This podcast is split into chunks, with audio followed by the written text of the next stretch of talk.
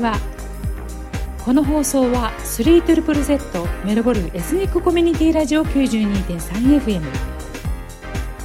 日本語放送の時間となりました。日曜日の午後皆さんいかがお過ごしでしょうか？オープニングでは美馬の「シャイニー」をお聴きいただきました。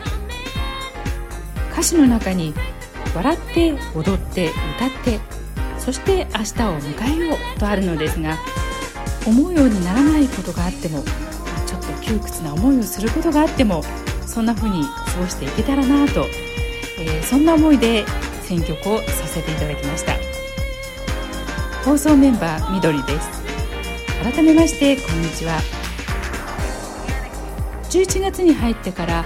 外出規制が緩和され 25km というバリアも外され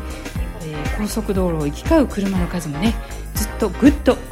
増加してきましてまたショッピングセンターにも人が戻ってきましたね。リスナーの皆さんコロナノーマルへ向けての生活慣れてきておいででしょうか？さて前回私がお届けしました入院スペシャル第2弾お楽しみいただけましたでしょうか？実は第2弾の収録後にリスナーのサッチーさんから曲のリクエストとメッセージをいただきました。どうしてこの曲を選んだのかっていうねその曲にまつわるご自身の体験といいますか思いをお伝えいただきました、えー、ですがね今回あいにく番組内でご紹介することができなかったんですが、えー、第3弾企画しないといけませんね、えー、サッチーさん今しばらくお待ちくださいね。それでは今日の番組のご案内です。今日はですね Facebook でもお知らせしておりますがメンバーのひかりさんが新しいコーナーを皆さんに披露してくれますよ。その名もオーストラリアあるあるのコーナーです。長いことオーストラリアで生活していますとね、えー、今まで日本では経験したことがなかったような出来事に出くわすことがありますよね。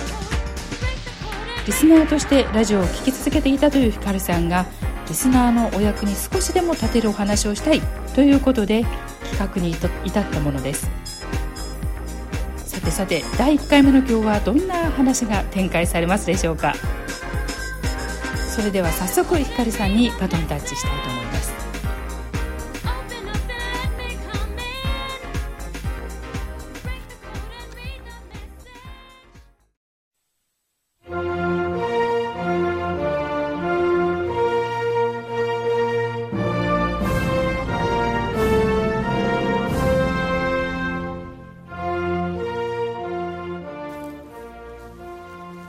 皆さんこんにちは。日曜日のお昼いかがお過ごしでしょうか？メンバーのヒカルですコロナウイルス対策による規制がかなり緩和されまして 25km のね移動範囲も撤廃されてレストランにも行きやすくなって友達にもね会いやす会いやすくなってきました。私今日メンバーのヒカルがお届けするんですけどもこれまでね、えー、ちゃんと正式に自己紹介してませんでしたのでね、えー、少し自己紹介させていただきたいと思います、えー、これまでねたまに、えゲストで出演させていただいたり、まあ、ちょっと応援をねさせていただいたりそれから学生メンバーの伊藤君の、えメルボルンの師匠に聞きましたというコーナーのね師匠をさせていただいているのですで、にねご存知の方もおられると思います。え私光なんですけどもオーストラリアに来てからね18年になります、え日本語放送もね 3ZZZ 日本語放送もその頃からね、え聞いてましていつもあのリスナーの立場だったんですけどはいちょっとね、えー、ご協力させていただこうかなということでね、えー、今年からお世話になってます。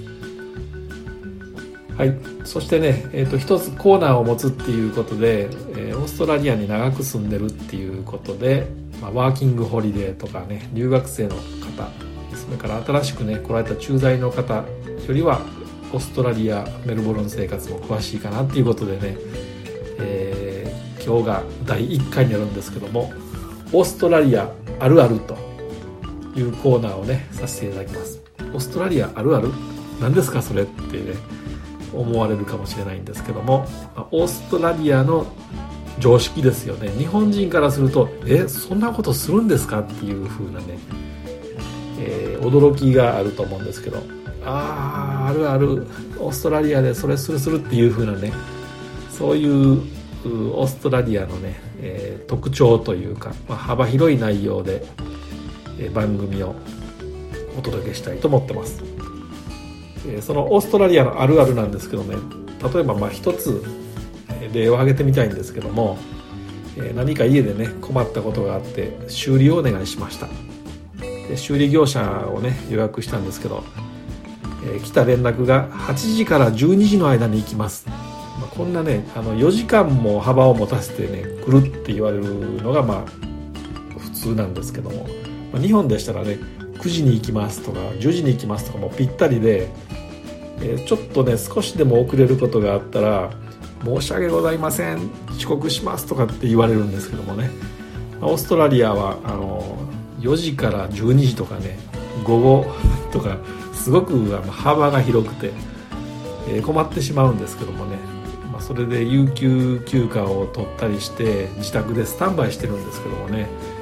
8時から12時でも8時にねあのもうご飯も食べ終わってスタンバイしてるんですけど全然来ない。と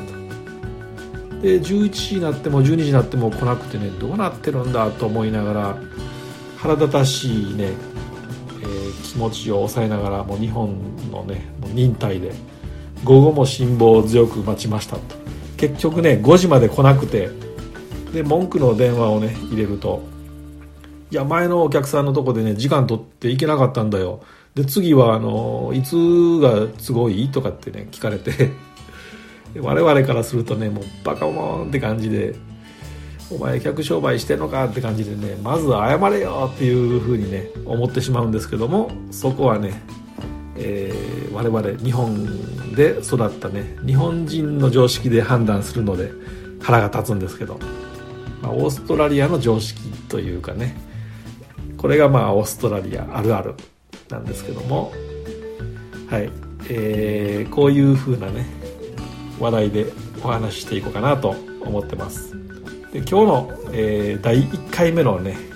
オーストラリアあるあるなんですけども。2020年2020年にねふさわしいテーマを選びました。ちょっとね、えー、オーストラリアあるあるってそういうあの腹の立つような内容じゃなくて、まあ、オーストラリアのね生活をエンジョイしましょうっていう風な話になるんですけども、はい、今回はね、えー、コロナウイルスで国外に出れない。そして日本にもね、えー、帰ることができないっていうことでねこの12月1月、まあ、この夏のいい時期をねどうやって過ごそうかって考えてる方多いんじゃないかなと思うんですけど。えー、これからねそういうことで、えー、25キロ以上の移動もね撤廃されましたから、はい、日帰りドライブ旅行とかね、えー、キャンプに行くとか、えー、オーストラリアねせっかくこんなに大きな広大な、え、自然の中にね住ませてもらってるので、まあ、それを生かしたねオーストラリアでしかできない楽しいことをやったらいいんじゃないかと。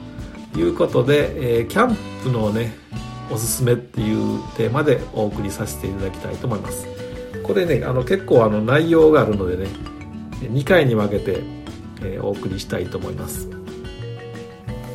あのオーストラリアでねキャンプっていうと大体ね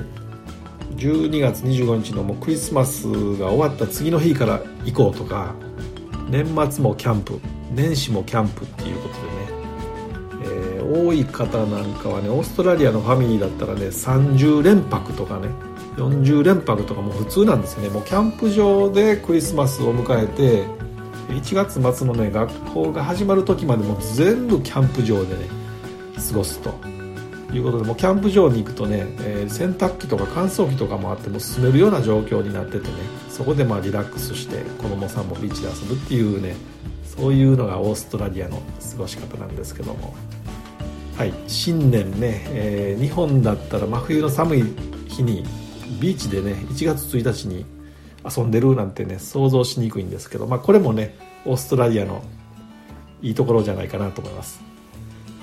えそれからね、え連休を利用してキャンプに行く方も多くて、えー、3連休とかがあるとねロングウィークエンドっていう言い方をするんですけど、まあ、そこにね有給休暇を1日プラスしたりして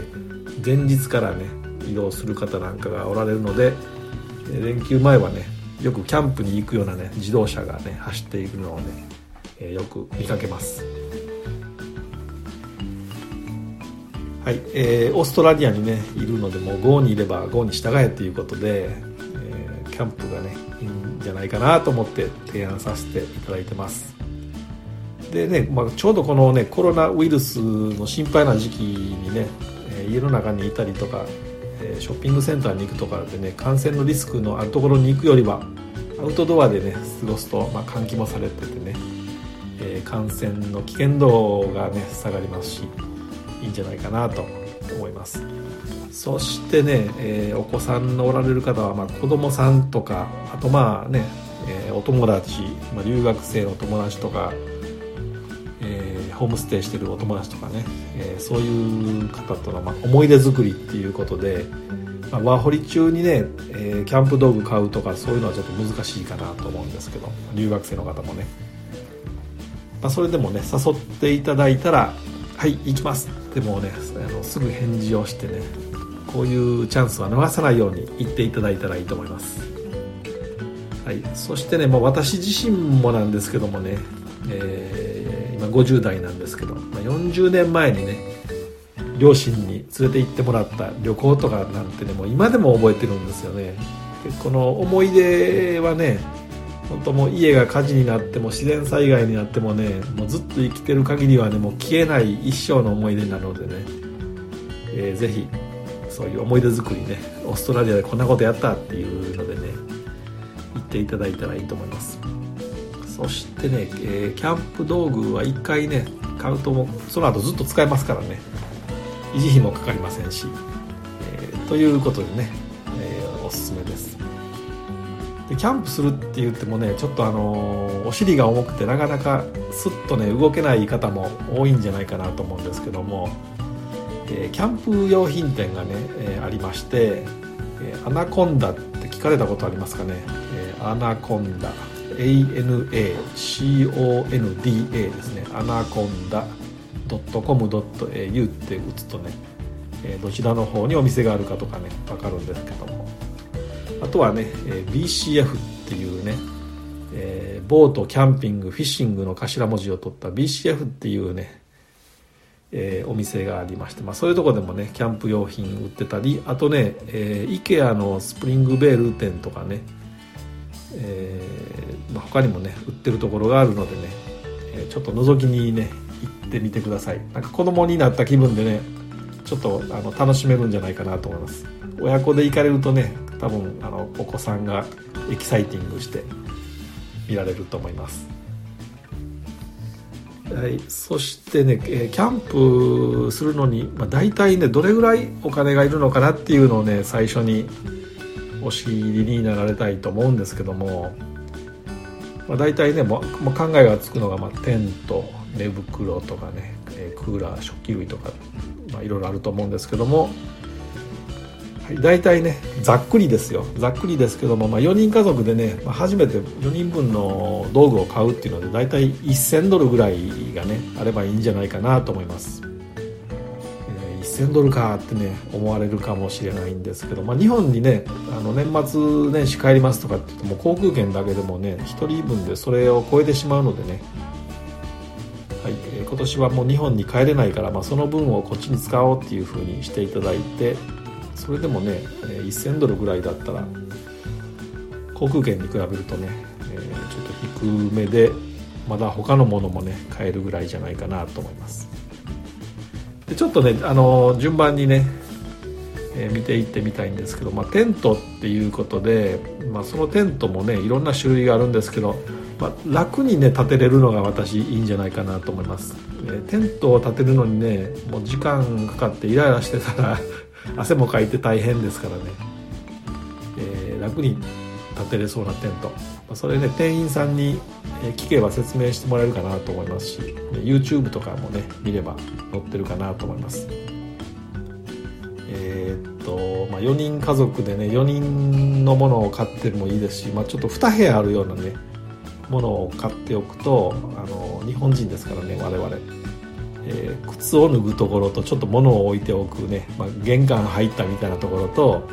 あと寝るところがあるみたいなね。感じでテント自身はねあの二重構造になってて、まあ、寝るところと、まあ、外のカバーみたいな感じでね、えー、そういうのがまあ大体100何十ドルかぐらいでねあると思います。そしてね8人泊まれるぐらいのねちょっと立派なものだったらまあ200ドル台後半とかね300ドルぐらい、まあ、高いもんだったらねあの500600とかあるんですけど、えー、そういうのでね、まあ、一度ね見に行かれたらいいと思います。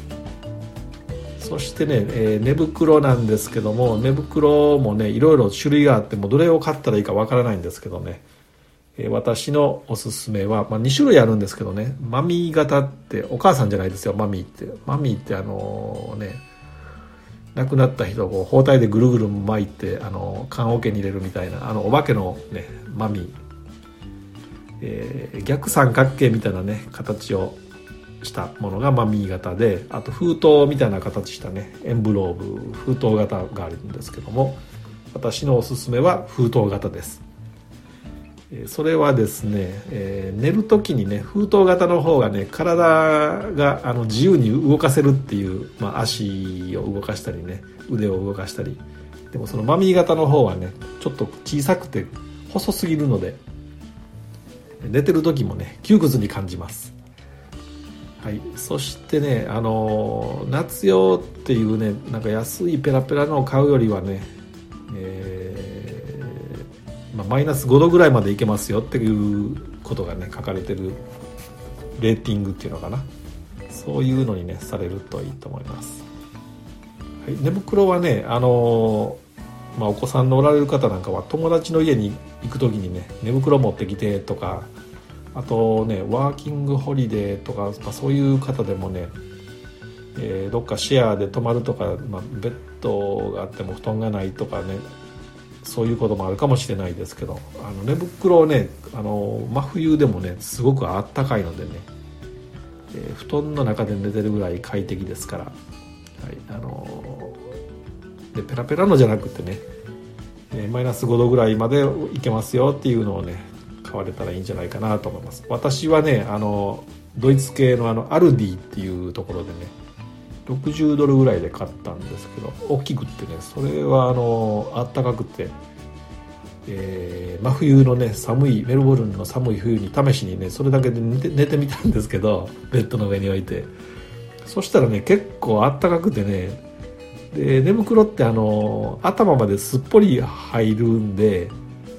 えー、顔のね周りの辺までもあのこう布団かぶったような感じで寝れるのでね、はい、それはね結構ね快適です。はい、えー、寝袋もね見てください。そしてねその下にあのクッションを引かないとね、えー、背中が痛いので、まあ、クッションもあの売ってます。なんかヨガマットみたいなね感じですけど。もしねお金使いたくないんだったらなんか家から何かあの毛布ブランケット持っていくとかねそういうのでもいいかなと思いますけどまああのね、寝袋の下に引く専用のものの方が、まあ、地面からのね水分とか冷たいのが来ないとかっていう風にね、えー、なってると思います。はいそしてねクーラー、まあ、日本ではクーラーって言うんですけどオーストラリアではエスキーって言うんですよね。はい、このエスキーなんですけども、えーまあ、25リッターぐらいのがねあればいいかなと思います、まあ、25リッターぐらいっていうとね幅が40センチかける、えー、高さが30何センチぐらいあるのかな。はいそのね25センチえあすいません。25リッターっていうのはね最低それぐらいあったらいいかなと思います。中にね氷を入れたりして。えー、冷たくねキープできますけど。はい。そして、まあ、食器類ですね。あのー、わざわざね買わなくても何かあのねパーティー用のプラスチックのフォークとかナイフとか、えー、プレートもありますよねプラスチックのね、まあ、それを持っていってもねいいんじゃないかなと思います、まあ、長くね使うんであれば食器類もね売ってますから、えー、買うといいと思います、まあ、我々日本人ではねあの割り箸がいいと思います。はい、そしてね、えー、椅子なんですけども、まあ、地面にねシートを引いて地面に座ったのピクニックのようにすれば、まあ、椅子も買わなくてもいいんですけど、えー、椅子もね、まあ、あのパイプ椅子みたいなのがよくキャンプされてる方のね様子を見ると、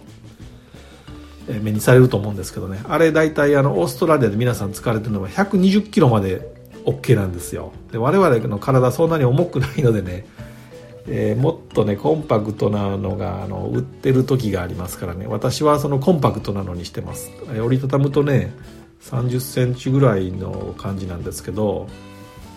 え、それでね十分でねあの利点は車の中にね積んでも場所取らないんですよね。なのでね、えコンパクトな椅子そしてテーブルもね、え折りたたみ式のがあるんですけども結構それってねえ、テーブルも場所取るんですね。トランクの一番下に入れてうずめとくようにして入れたりするんですけど結構ね場所取るので、まあ、日本のねお風呂の蓋みたいにくるくるくるって巻くものとかね、まあ、いろんなタイプがあるので一度一度ねその小スペーススペースをね取らないようなものをね、えー、ご覧になられてください。そして、えー、本当はね火を起こしてね焚き火みたいにしてやりたいんですけど、まあ、今でしたらね、まあ、それをしてる人は少なくて、えー、ガスコンロですねあのカセットコンロをね家から持っていく方が多いですそれとちょっとね予備のボンベっていうかガスタンク持って行って、えー、家でお鍋する時のねあれを持っていくっていう方が多いので、まあ、新規に買わなくてもね家にあるのを持っていけばいいかなと思います、えちょっと風がね吹いたりすると火がね消えそうになったりするので、まあ、キャンプ用のものであればね横からの風で消えないようなね工夫がされてるので、えそういうのもね、えー、おすすめです。あとまああの鍋とかねフライパンとか、まあ、これもね家から持っていけばね、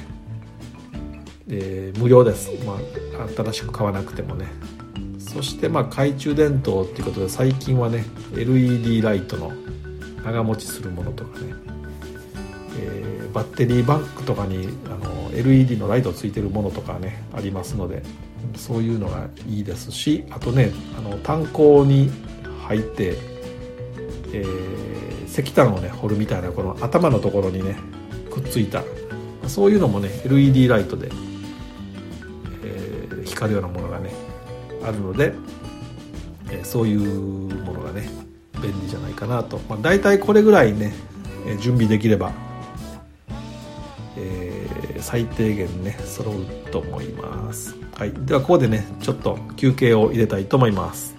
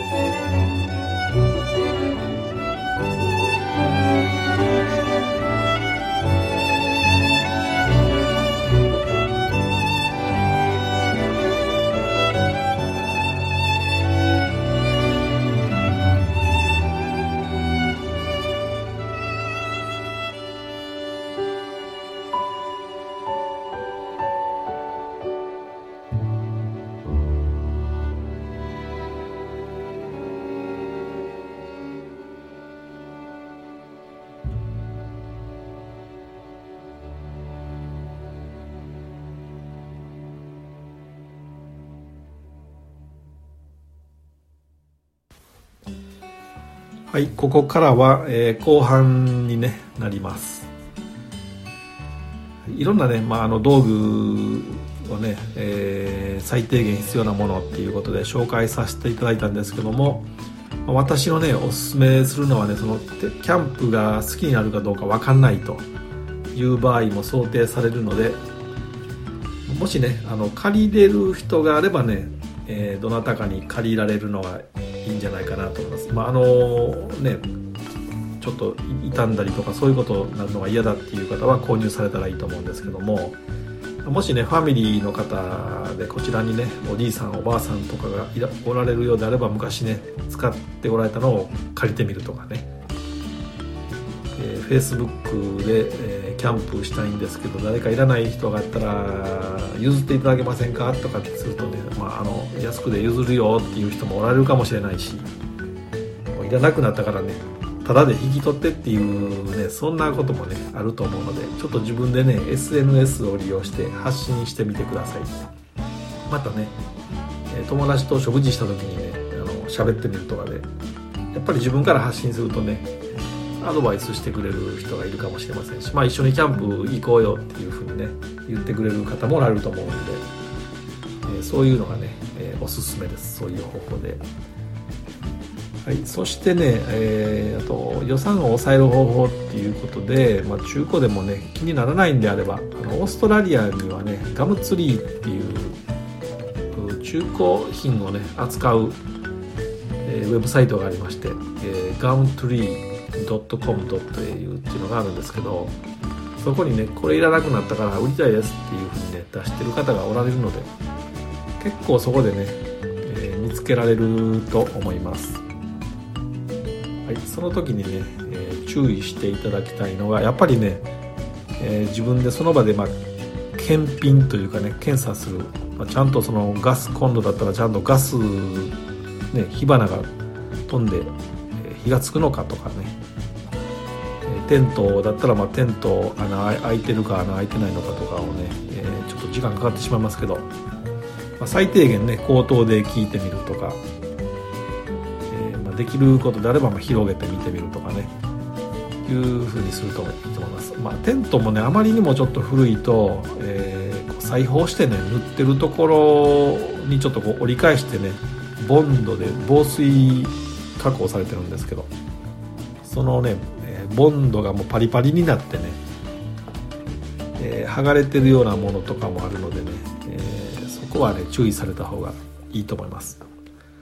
そしてね、えー、テントもね、え、ちょっと一度自分のね家の裏庭でテントを張ってみるとかねいうことでやっぱりねあの一回練習してると当日ね早いです。楽できますからね、えー、現地に夜に到着してからねテントを張って全然、ね、テント立てられないっていう人とか見たりするんですよね。え夜ね夏9時回っても10時ぐらいに暗くなってからね到着したグループが来たなと思ったらねなかなかテントが立てられなくって車のヘッドライトで照らしながらねワイワイワイワイ言ってもう遅くまでやってるグループとか見るのでね。家でね、えー、ちょっと練習されたらいいと思いますお子さんがおられる場合はね子供さんがもう嬉しくてねそのテントの中に何かポテトチップスを運んだりとかね何か持って行ったりもう子供のね秘密基地のように楽しそうにね遊んだりするので、はい、一度ね、えー、家の中でテントをね張ってみてください。はい、あとね、あのー、最初、えー、キャンプに行く時ってちょっと自信がないっていうかね、えー、そわそわというか、まあ、不安があっていくと思うんですけど、まあ、それはねお友達経験されてるねお友達に一緒にね連れて行っていただくのが一番いいんじゃないかなと思います、えー、もしね、まあ、そういう人たちと行くと、まあ、道具が足りない時にね、えー、道具貸してとか、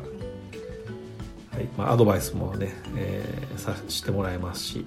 はい、そういうふうにねされるといいと思います。はい。あのー、いつもね大体、まあ、私もそうなんですけど12月のね、えー、会社とかが休みに入る頃から行こうかなと思って、まあ、大体12月の、ね、年末ぐらいに行くんですよね。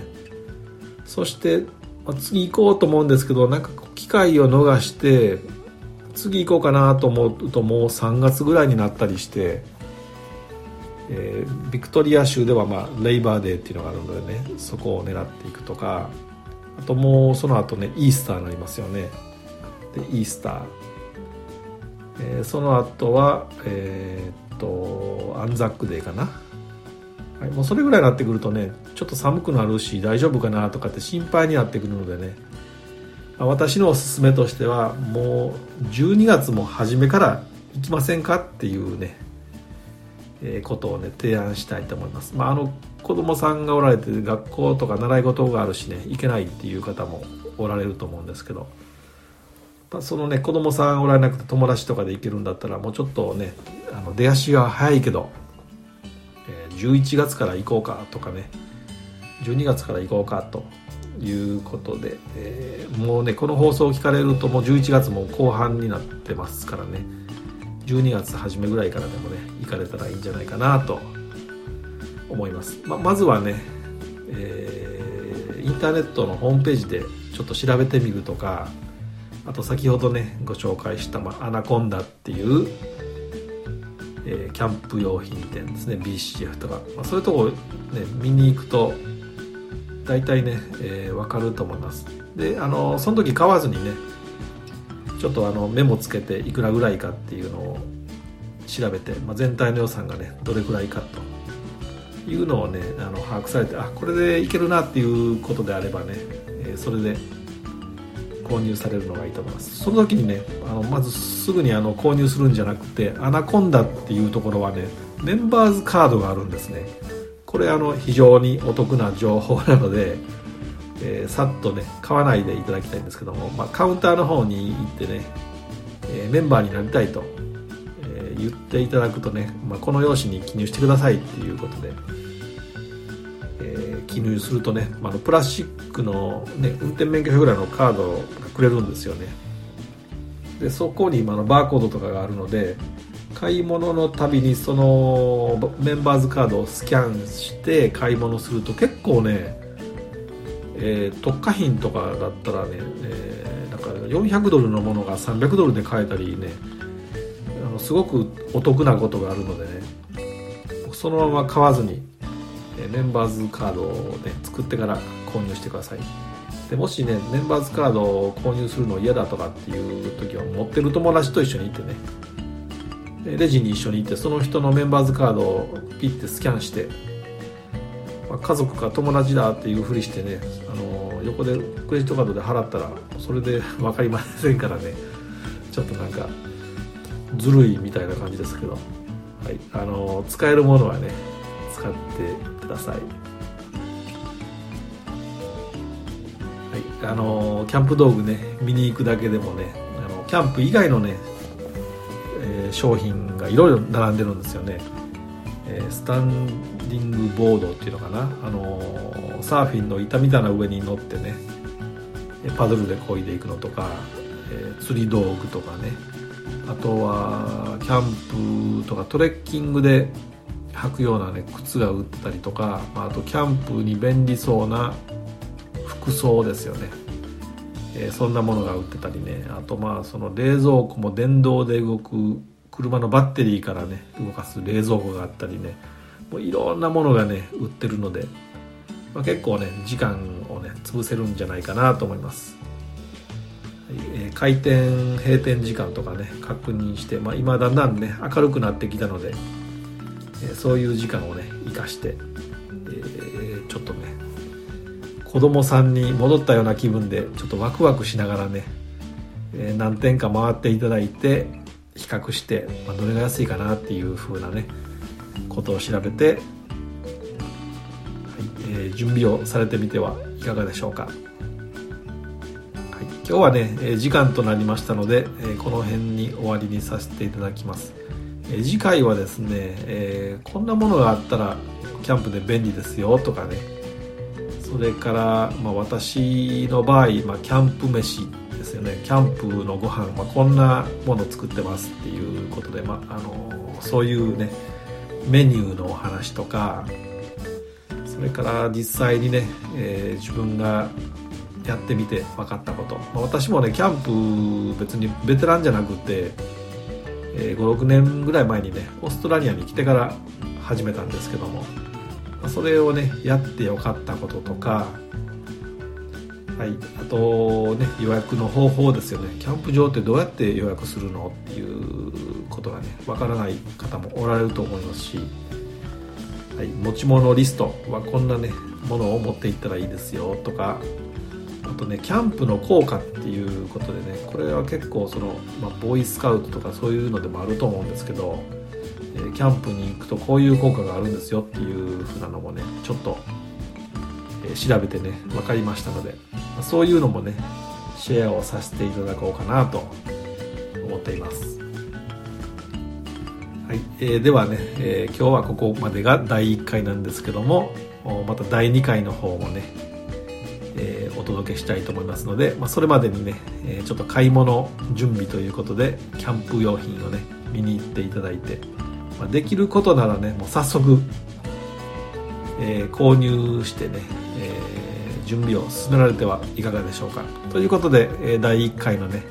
オーストラリアあるあるのコーナーを終わりたいと思います、え本日も聴いていただきましてありがとうございました、はい、また次回お会いしましょう。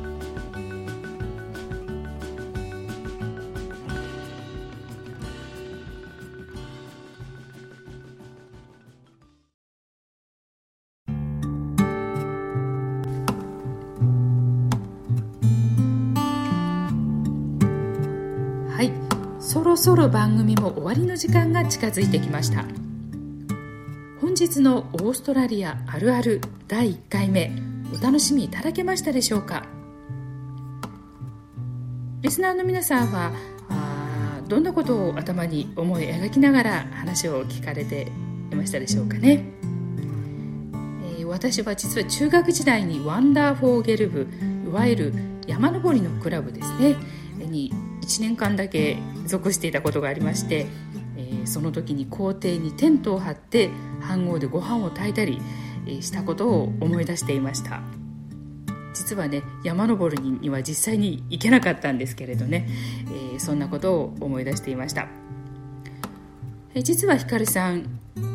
ビクトリア州内での移動規制が緩和されて初めての週末に早速カントリーサイドへ山登りに行かれたようですのでキャンプ地での様子などそのうち番組内でお話ししてくれるのではないかなと楽しみにしています。さてすでに過去の放送内でもご案内させていただいてきていますが 3ZZZ 日本語放送では新たにインスタグラムアカウントを開設しました。こちらのインスタグラインスタグラムアカウントからは過去の放送を4週間ほど遡ってお楽しみいただけるようになっています。とてもね、えー、便利になっていますのでぜひ活用ください。最後にまた少しラジオ局からのお知らせをお伝えしたいと思います、えー、私たち 3ZZZ というコミュニティラジオでして、えー、非営利団体なんですね。で現在70カ国語ほどの言語グループがそれぞれ独自に放送を行っています。実はこの放送を運営するための資金がどうなっているかと言いますとこの言語グループの放送を応援したいという方々からのいわゆるリスナーの皆さんからですねいただいたご協力の上に成り立っているんですね。でどういう形で応援していただいているかというとメンバーシップと言われるものなんです。でメンバーシップにお入りいただいている方が40名に至りますと1時間放送枠がもらえるんですね。で逆に言うと40名に至らないとその言語グループの放送が継続できなくなるんですね。すでに、えー、お話しさせていただいてきておりますように現在このメンバー数が40名に至らない状況になってきております、えーまあ、日本語放送続けてほしいなという方いらっしゃいましたらあぜひ 312Z のウェブサイトから、えオンラインでメンバーシップご協力いただけますのでぜひともよろしくお願いしたいと思います。オーストラリア国内はもちろん日本からもオンラインで加入いただけますのでご支援よろしくお願いいたします。また毎週日曜日の放送を続けていくためには放送メンバーも必要なんですね、えー、放送メンバーも募集しております、興味あります。という方ぜひ日本語放送までご連絡をお願いいたします。e メールでは 3ZZJP.gmail.com Facebook では 3ZZZ ジャパニーズプログラム 92.3FM 日本語放送。インスタグラムでは 3ZZZ ジャパニーズレディオメルボルン。お待ちしております。